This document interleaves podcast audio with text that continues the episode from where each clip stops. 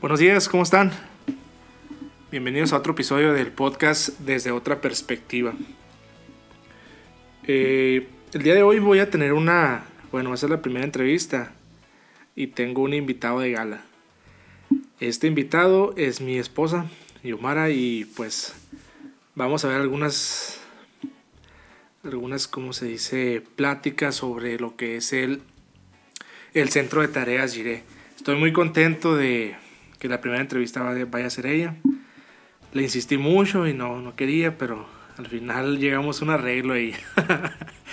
bueno, espero que esta, esta conversación acerca del... Conversación y plática acerca del centro de tareas Gire eh, pueda cada uno de los que va a escuchar este episodio hacer conciencia acerca de lo que es el servicio, acerca de lo que es ayudar a los demás y sin más, pues vamos adelante con este nuevo episodio. Pues buenos días. Hoy está conmigo mi esposa Yomara, pero no quiero hablar mucho yo, quiero hacerle la entrevista a ella. ¿Cómo estás? Buenos días, bien, bien, bien. Gracias a Dios, bien. ¿Estás lista? Sí. Qué bueno. Pues me gustaría que, que comenzáramos y que nos platicaras Primeramente, ¿qué es el Centro de Tareas Giré? Bueno, el Centro de Tareas Giré es un espacio para niños, adolescentes y jóvenes con el fin de brindarles un espacio para que puedan desarrollar habilidades, que puedan desarrollar, es, desarrollarse en el área académica, si se puede en el área artística. Y pues es una pequeña combinación ¿no? de, de varias ideas que, que nacieron en el corazón de Dios y que hasta el momento pues se sigue formando día tras día. Correcto. ¿Cuánto tiempo, cuánto tiempo tienes ya desde que se inició el centro de Tedesire? Siete años, creo que vamos para ocho desde el 2012, diciembre del 2012. Este, y pues ha sido todo un reto, pero también ha sido una experiencia muy bonita y única. Eso es correcto, pues yo tengo ayudando en el centro de Teresa Giré como desde finales del 2017. Son dos años los que voy a, los que voy a cumplir. Dos o tres años ahora en, en, en diciembre. y sin duda ha sido una, una experiencia muy gratificante. En lo personal ha sido, pues yo, yo doy clases con los, con los adolescentes, pero muchas veces yo soy el que salgo más más enseñado, ¿no? Que con las experiencias de ellos, con lo que se enseña ahí. Y pues me gustaría que nos platicaras cómo nació, cuándo nació y, y, cómo fue el surgimiento de, de Centro de Teras Claro, este, pues mira, hace unos años creo que ya lo hemos platicado, pero para que todo el mundo se entere, estaba estudiando eh, un, un seminario dentro de, la iglesia a la que asistía en ese entonces. Eh, al igual que mi prima, mi tía y algunos otros conocidos de dentro de la iglesia a la que asistía, eh, nos dejaron una tarea, una tarea de, de investigación, un proyecto. Nosotros éramos el último equipo, no teníamos idea de qué íbamos a hacer y cómo lo íbamos a hacer. Estábamos en blanco. La idea de los proyectos era trabajar con la comunidad en la que vivimos, o sea, Nogales, la ciudad, y cómo ese trabajo pudiera cambiar a, la, a la comunidad. Entonces, pues algunos equipos trabajaron con centros comunitarios, dando talleres, otros equipos trabajaron con grupos de migrantes y así, ¿no? Una gran variedad de proyectos surgió a raíz de, de esta tarea. Eh, así que eh, comenzamos nosotros a echarle coco. Nos faltaban unas semanas para presentar el proyecto, no teníamos nada. Mi prima, mi prima Fanny estaba en mi equipo, mi tía Enia, y pues estábamos nerviosas porque mirábamos que todos los, todos los proyectos estaban siendo presentados menos el de nosotros, estábamos en blanco. Como todo buen mexicano, hasta la última. A la última, sí, sí, sí. Entonces, pues nos pusimos a orar y se acercó en ese entonces una persona que asistía a la iglesia y nos dijo, oye, ¿por qué no se dan una vuelta para el basurero? Él trabajaba ahí en el área del basurero separando y recolectando algunos... Uh, ¿Qué es el basurero? El basurero municipal. Ah, el basurón municipal, ok. El, basurón municipal, que es el antiguo, ¿no? El camino Vieja Cananea, por la calle Jesús García al final. No, es el depósito de la basura, de pues, toda la basura de Nogales, sí, yo la verdad que jamás me imaginaba que de ahí pudiera salir un proyecto como lo que es ahorita, ¿no? Un trabajo como el que estamos haciendo ahorita. Entonces llegamos, recuerdo que en esa ocasión me acompañó mi prima en una ocasión y luego después me acompañó un amigo, Arturo. Mm, salí, de, salí, salimos más bien, salimos en shock de ese lugar. Miramos cómo había casitas entre el resto de las basuras y demás hechas. Eh, Siempre recuerdo una imagen en mi cabeza y, y, jamás la puedo olvidar. Cuando vi caminar a una niña entre la basura en pañales, echándose un pedazo de restos de comida, sacándolo a la basura y se lo echó a la boca. Entonces dije yo, pues algo tenemos que hacer, ¿no? Empezamos a hacer entrevistas, mi prima, empezamos a, a platicar con la gente, con los niños, nos dimos cuenta que había muchos niños que vivían en esa situación, en esas casas. Y pues le empezamos a dar vida al proyecto. La tarea era hacer el proyecto. Tú no tenías que desarrollarlo, ni llevarlo a práctica, ni hacer algo significativo. Entonces me acuerdo incluso que cuando expusimos sobre el lugar, nos ganó el llanto, nos, nos ganaron las lágrimas a mi prima, a mi tía y a mí.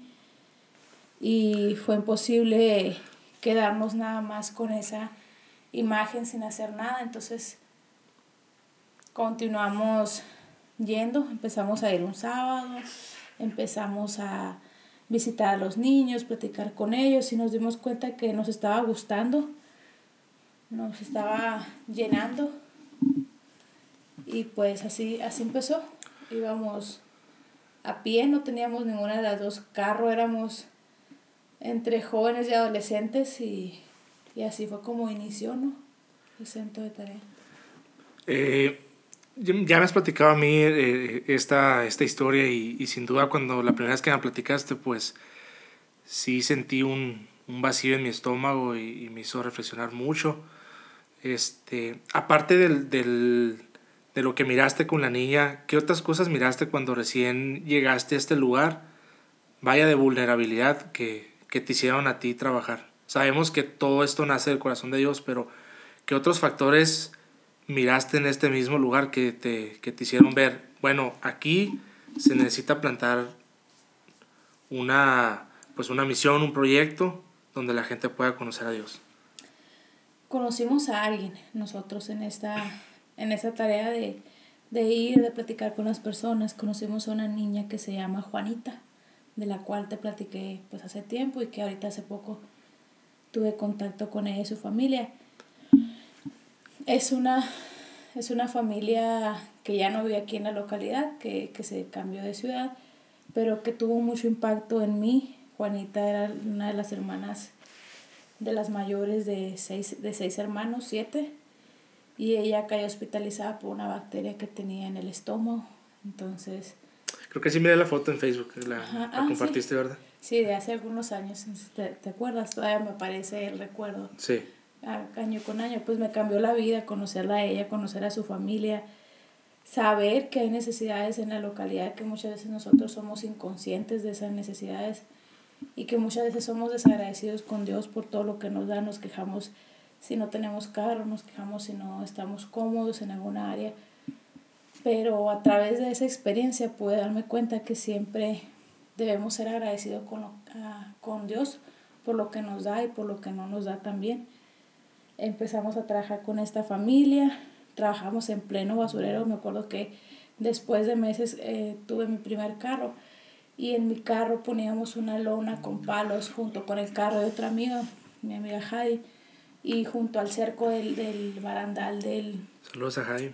Saludos a Jai, que también es una fuente de inspiración teníamos, te digo, que poner las, las, los barrotes y pegarlos al cerco para que los niños tuvieran sombra. Y empezamos con actividades muy sencillas, coloreando, enseñándoles a cantar, este, enseñándoles algunos juegos, jugamos voleibol, en, fin, ¿no? así, así fue como surgió el, el centro y, y, fue este, estas personitas pequeñas que conocí, que, que conocimos más bien que nos hicieron enamorarnos, enamorarnos de, de, la causa, enamorarnos del sueño de Dios, y, y, y del trabajo que estábamos haciendo. Sin duda, pues yo te, yo te miraba, ¿no? Pues desde que éramos amigos. Y... Ya me echaba el ojo, dice. Fue una de las cosas que me gustó de ti, sinceramente, para, para, no, para no mentirte, siempre me gustó este, tu servicio. Y yo miraba, pues desde Facebook, el, el cómo, pues, cómo hacías muchas actividades, eh, cómo ayudabas a la, a la gente, sin duda es algo que, que al verlo mueve, pues mueve el corazón de, de, quien lo ve. Ahora, mm, ¿cómo ha sido el, el o, o, cómo definirías tú el servicio en esta comunidad durante estos siete años? ¿Qué ha representado a ti el, el, el servir a, a, la comunidad? Pues para mí, este, te digo, a lo mejor al principio fue un reto de decir, tengo que ir, me acuerdo que caminábamos, fácil caminábamos 15, 20 minutos de donde nos dejaba el camión hasta entrar por la terracería y hasta entrar al basurón. Nos colgábamos unas mochilas en la, en espalda, Fanny y yo, porque teníamos que llevar que los colores, que las hojas, algo para jugar con ellos. Y pues era pesado, ¿no? O sea, era, era un reto, pero ahora más que un reto, aunque, aunque lo sigue siendo, eh, lo veo como con tanto amor que ya no me veo sin hacerlo.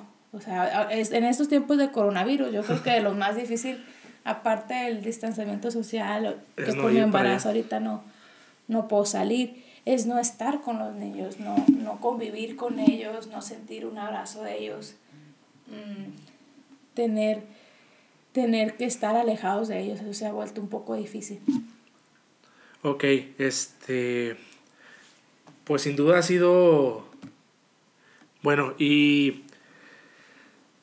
también te, tengo una pregunta para ti, este, ¿cuál ha sido el mayor de los retos al trabajar en esta, en esta comunidad? Mm, yo sé que me puedes dar retos individuales que has tenido, porque imagino que has tenido muchas experiencias, pero así un reto en general el trabajar en el, en el, en el proyecto este. A lo mejor romper con paradigmas paradigmas. Paradigmas. Romper con paradigmas, este... La cultura también, ¿verdad? Parte, ajá, parte de la cultura. Eh, otro reto, en ocasiones, conoces gente que va, te ayuda, pero de repente te quedas sola o te quedas solo. Entonces también eso ha sido un reto, o sea, empujar la carreta tú solo por momentos, por meses, por días también es un reto, también es una situación este, retadora, pero ha valido mucho la pena. Creo que están dando sus frutos, creo que hasta el momento el trabajo que se ha hecho con las diferentes personas que, que de una u otra manera han aportado ha sido muy significativo. ¿Cuántas, cuántas personas han estado en el... Uy. Si te podías acordar, como cuántas personas... Una, dos, tres, cuatro, no, yo creo que fácil más de diez. Más de diez personas. sí, fácil. fácil y, yo creo que todas, pues, van a estar de acuerdo con, contigo y conmigo que ha sido, pues, una experiencia muy, muy gratificante. Sí, claro, claro. Y, y el hecho de que ahorita no estén con nosotros o, o trabajando, colaborando, ha sido por situaciones que cambio de ciudad o algo similar, ¿no? Este, entonces, mmm, han sido personas que han dejado una huella en el corazón de los niños o de las niñas. Han sido personas que han impactado su vida y han sido personas que han sido de bendición porque en algún momento pues colaboraron con lo que es el proyecto hasta el momento. Sí, de acuerdo, de acuerdo. Yo pues yo he estado, como, como lo mencionaba al principio, yo he estado, voy para tres años apenas y pues sin duda sí es, es, es un reto, ¿no?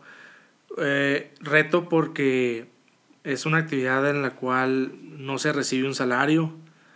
Es una, es una actividad en la que tienes que, que dar de tu tiempo. Sí, sabiendo que, que, la única gratificación va a ser con los niños. O sí, sea, sí, es, es el levantarte los sábados temprano y, comen, y comenzar una rutina a lo mejor se dice fácil, pero los que hemos... Lo, dice, lo dices por experiencia, porque las primeras ocasiones, sí, sí voy contigo, y no, no se parecía, entonces para él es un sacrificio, no sé, ahorita él, él puede decir que, que ya no, pero era un sacrificio levantarse un sábado temprano en la mañana después de una jornada laboral donde se tenía que levantar a las 6 de la mañana. Entonces, eh, claro, es un sacrificio para muchas personas, es un reto, pero al final del día vale mucho la pena al ver eh, los resultados, a ver a niños que están estudiando o niñas que están sobresaliendo en alguna actividad, los padres de familias interesados en apoyar, este, ver las sonrisas de ellos, ver que te abrazan, que te agradecen. Yo siento un momento cuando, en cuanto llega mi carro, se ve así, tú, lo has visto, lo has experimentado, se ve de lejos que viene un bonche de chamacos corriendo para recibirte, ni siquiera nos bajamos del carro cuando ya están pegados en la ventana, ahí viene la Yomi, viene Justino, Yomi, Yomi. Entonces, eh, se siente bien hermoso ver en los corazones agradecidos de los niños. Platícanos un poco sobre la ubicación dónde, dónde se encuentra el, el, el, centro para que la gente entienda cómo es, cómo es que te ven cuando llegas y todo eso. Bueno, ahorita ya estamos en, en la casa de Daniela, en su patio. Saludos a Daniela y, y, y aquí quiero, quiero aprovechar este tiempo para, para agradecer a Daniela y su esposo Nacho por, por el tiempo que ellos, como dice mi esposa, pues también sábado a sábado ellos nos reciben, nos reciben en, en, en su casa, las usamos como, como instalaciones y sí quiero aprovechar para el patio, ¿no? Y quiero aprovechar para dar gracias a, a Daniel. Entonces, platícanos dónde, dónde está la ubicación, dónde están ubicados. Este, pues ese ya, ya lo dije hace un momento, eh, por donde era el, basura, el antiguo basurero municipal, pero ahora ya subimos a mano izquierda. Este, y en cuanto se sube la loma está la casa de Daniela, ¿no? Hasta la pintamos color pistache para que la distingan. Este, y pues llegan los niños corriendo porque yo creo, o sea, ya conocen el carro, ¿no? Obviamente. Y se ve desde Y ya saben a qué llegamos también, entonces se ve cuando vamos subiendo la lomita y ellos, y que nos vamos estacionando y ellos empiezan a, acercarse. Llegan corriendo o en bicicletas. O... Sí, sin duda el, el tiempo este de, de, cuarentena ha sido... Era una pregunta que te iba a hacer, que sí, cómo, cómo habían, pero ya me estoy adelantando en esa pregunta. ¿Cómo, cómo es que cómo es el trabajo ahora que estamos en, en cuarentena. Y pues quiero que me la respondas, solamente yo quiero hacer un comentario que sí extrañamos mucho a los, a los niños, extrañamos mucho el, el, no lo quiero decir rutina, aunque sí es rutina de ir cada sábado, pero el platicar con ellos, el convivir con ellos, cada mes se hace un festejo de, de pastel, el Día del Niño. Este, este año no pudimos celebrar el Día del Niño. Es el primer año que no celebramos el Día del Niño. Me aparecen los recuerdos ahí en Facebook o en la página y se me hace chiquito el corazón de, de saber que no lo pudimos pasar con ellos, pero estoy segura que mejores días vendrán, que mejores tiempos vendrán. Y lo importante es que ellos estén pues resguardados con su familia, protegidos. Sí. Ha sido un momento en el que pues de repente les mando un mensaje a las mamás, que sí, cómo están, que les diga que los extrañamos mucho. Y pues yo sé que muchos niños también obviamente preguntan por nosotros. Hace unas semanas tú estuviste ahí, varios niños se te acercaron y tuviste la bendición de, de verles. Entonces es un momento difícil para todos, pero también es un momento de, de mucho aprendizaje, de valorar todo lo que Dios nos da, de, de estar con la familia y pues le doy gracias a Dios por esta experiencia tan maravillosa que he tenido. Y otra pregunta es, sin duda Dios ha sido muy bueno, ¿verdad? Eh, otra pregunta es, ¿cómo ha ido evolucionando el, el centro de tareas Gire?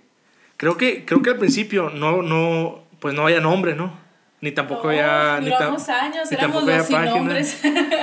Platícanos, ¿cómo ha sido la evolución? ¿Cómo empezaste? ¿Cómo, cómo fue cambiando? y pues hemos tenido varios cambios eh, significativos, ¿no? Siempre queríamos encontrar un hombre que, nos diera alguna idea de lo que es, ¿no? El, el área en la que estás trabajando, el lugar. Entonces nosotros escogimos el nombre hace unos dos años, yo creo, tres, y se llama, pues así, Centro de Tareas Giré. Eh, para aquellos que no conocen el significado de Giré, pues es Dios proveedor y es un nombre muy significativo para nosotros porque siempre hemos visto la mano de Dios en todo. Eh, desde las primeras actividades que hacíamos para hacer el Día del Niño o a lo mejor alguna actividad de cumpleaños o demás, siempre alguna de otra manera Dios ha, ha traído lo necesario. y siempre se ha mostrado fiel. Pasamos a lo mejor de nada más hacer actividades de colorear o de pintar.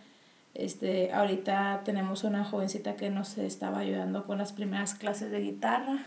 Tenemos algunos instrumentos disponibles para ponerlos para que los niños aprendan algunas habilidades.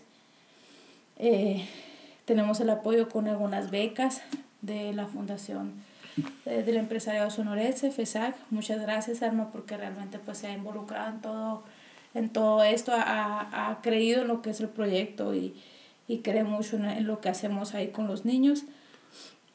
Entonces pasamos solamente de hacer algo de, entretenimiento a ver algún proyecto en el futuro o, a, o a los niños adolescentes con carreras terminadas, con este, maestrías, con doctorados, que, que es a donde nos gustaría ¿no? que todo esto girara también, sin dejar a un lado el área espiritual, ¿no? que los niños vean siempre reflejado a Dios en su vida y que lo den a reflejar también, teniendo siempre conciencia de que a través de él, pues todas las cosas y los sueños se hacen realidad, son posibles también.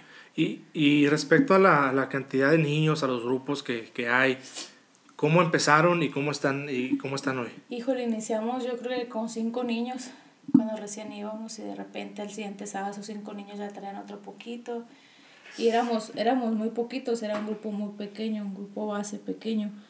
Ahorita ah, somos alrededor de 60 entre niños, adolescentes y jóvenes no teníamos eh, clases separadas, yo creo que te has de acordar muy bien tú. Éramos todos juntos en un, solo, cuarto, poniéndolos a cantar canciones de niños a los más grandes y pues gracias a ti pudimos hacer como esa, esa separación de, clases. ¿Cuántas clases hay ahorita? Eh, tenemos a los parvulitos que están con Daniela, es la mamá que nos presta su casa. Tenemos el de primarios, que es mi grupo. Tenemos el grupo de reforzamiento escolar, que ahorita nos está ayudando Eloisa y estuvo con nosotros también hasta hace poco Ana y Avi apoyándonos muchísimos. Eh, María también nos ha ayudado mucho con ese grupo. Y pues el grupo de adolescentes y jóvenes que ahorita tienes tú, que estamos hablando de cuatro grupos y estamos hablando de que estamos... Entre 60 y 65 niños. Ajá, sí, y, y de que estamos hablando de, de abrir otro grupo de artístico, ¿no? O sea, de las clases de guitarra, de piano, de bajo, o sea, que, que todavía no está concretado al 100% el proyecto, pero sí, pasamos de no tener ya un espacio físico a comprar, a poder terminar de comprar un terreno entre nosotros, gracias a ¿Para qué hacer el terreno?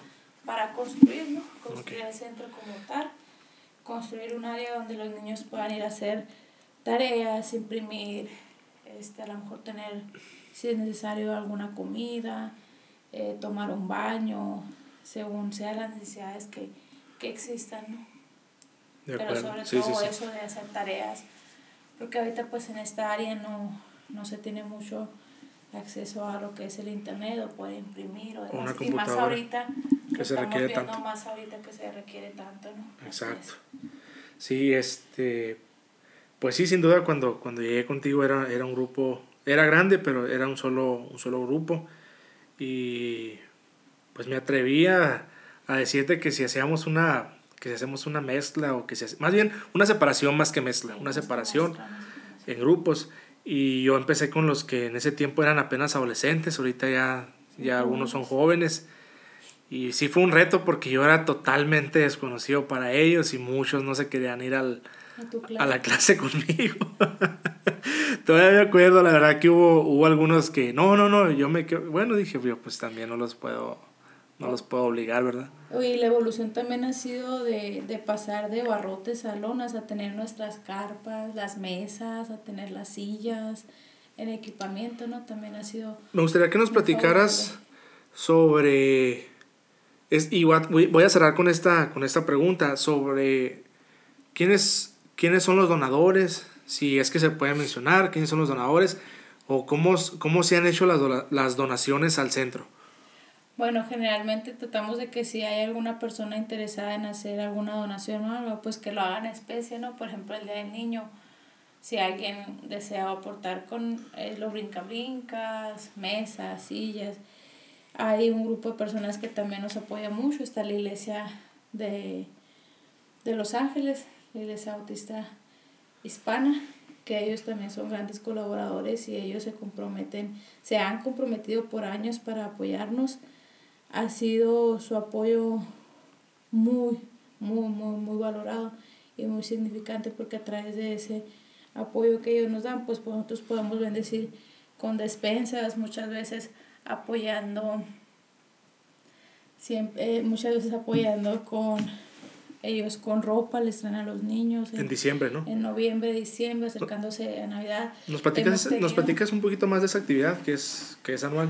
Sí, este, en diciembre pues celebramos como siempre cada aniversario, ¿no? Eh, pero es cuando ellos nos visitan aquí a la frontera, dejan sus comodidades en Estados Unidos, viajan desde Los Ángeles, nos acompañan, están aquí con los niños, celebramos con ellos, se les entrega sus regalos, hay comida, hay juguetes, hay dulces. Y pues no son los únicos aportadores, ¿no? Te mencionaba la Fundación del Empresariado Sonarense que nos apoya con becas en las cuales podemos comprar nosotros uniformes, Alma. zapatos, Almacota, Almacota. Saludos para Alma, muchas gracias, Lupita. Lupita, este que también son de, de gran ayuda y pues que también nos han ayudado a hacer un cambio en esta comunidad.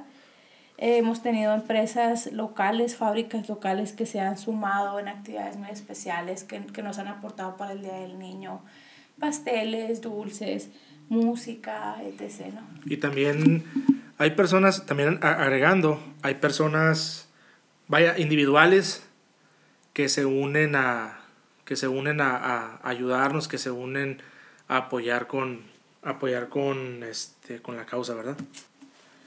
También pues por otro lado hemos tenido amigos conocidos tanto tuyos como míos o como míos o de nuestras amigas Ana y Abby que se han sumado, oye yo te puedo apoyar con esto, yo te puedo apoyar con lo otro y pues al final del día han sido de mucha bendición.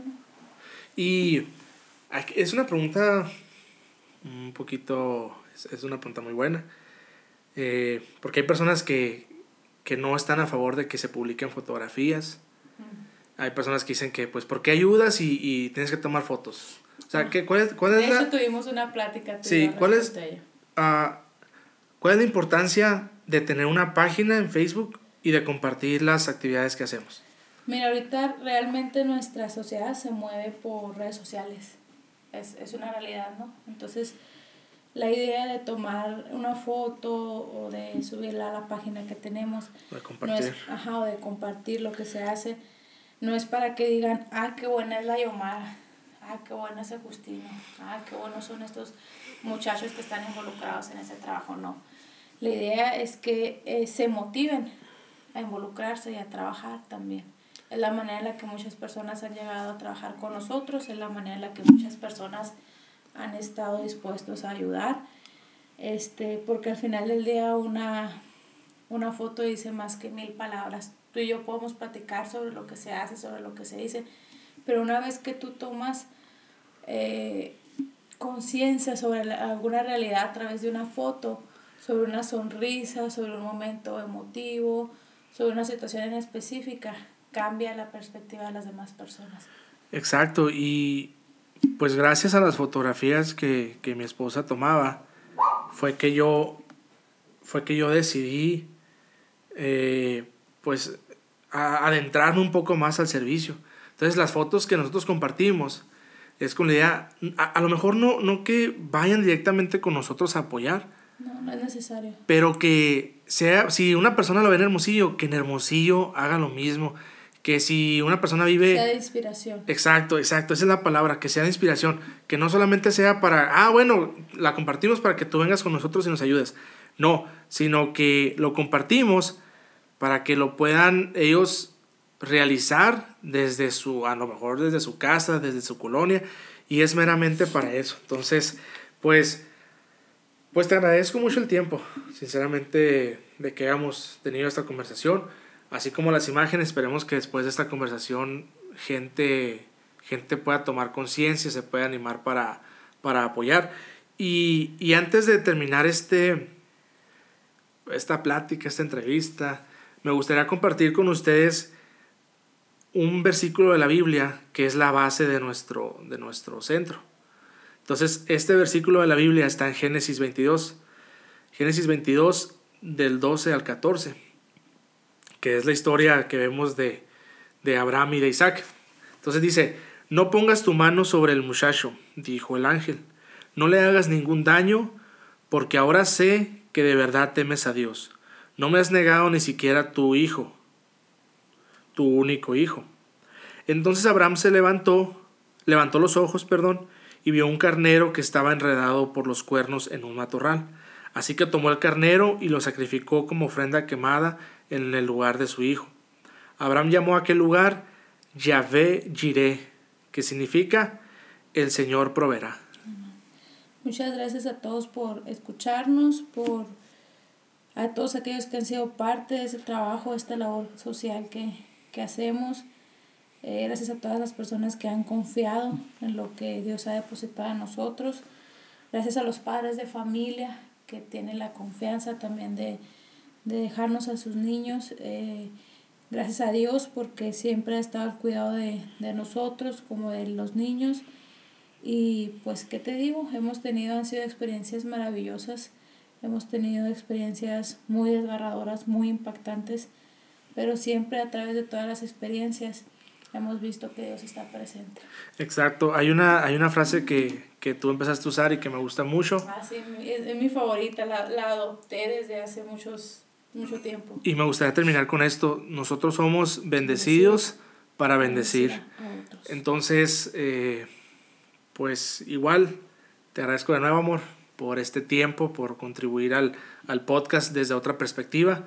Gracias por la invitación. Esperemos que, que ustedes, tú que estás escuchando, puedas servir en tu comunidad, que esta plática sea, sea inspiracional y que pueda servir desde, desde donde tú estás, ¿no? Entonces, si es aquí, si es en Estados Unidos, si es en México, que tengas esa disposición para servir. Sin más, eh, me despido de ustedes. Esto fue el episodio 3 desde otra perspectiva podcast.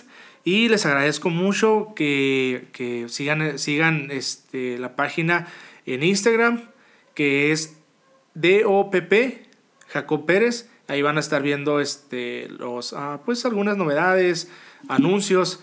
Y por favor, eh, compartan este, este audio con, con los que ustedes quieran. Nos vemos. Hasta luego.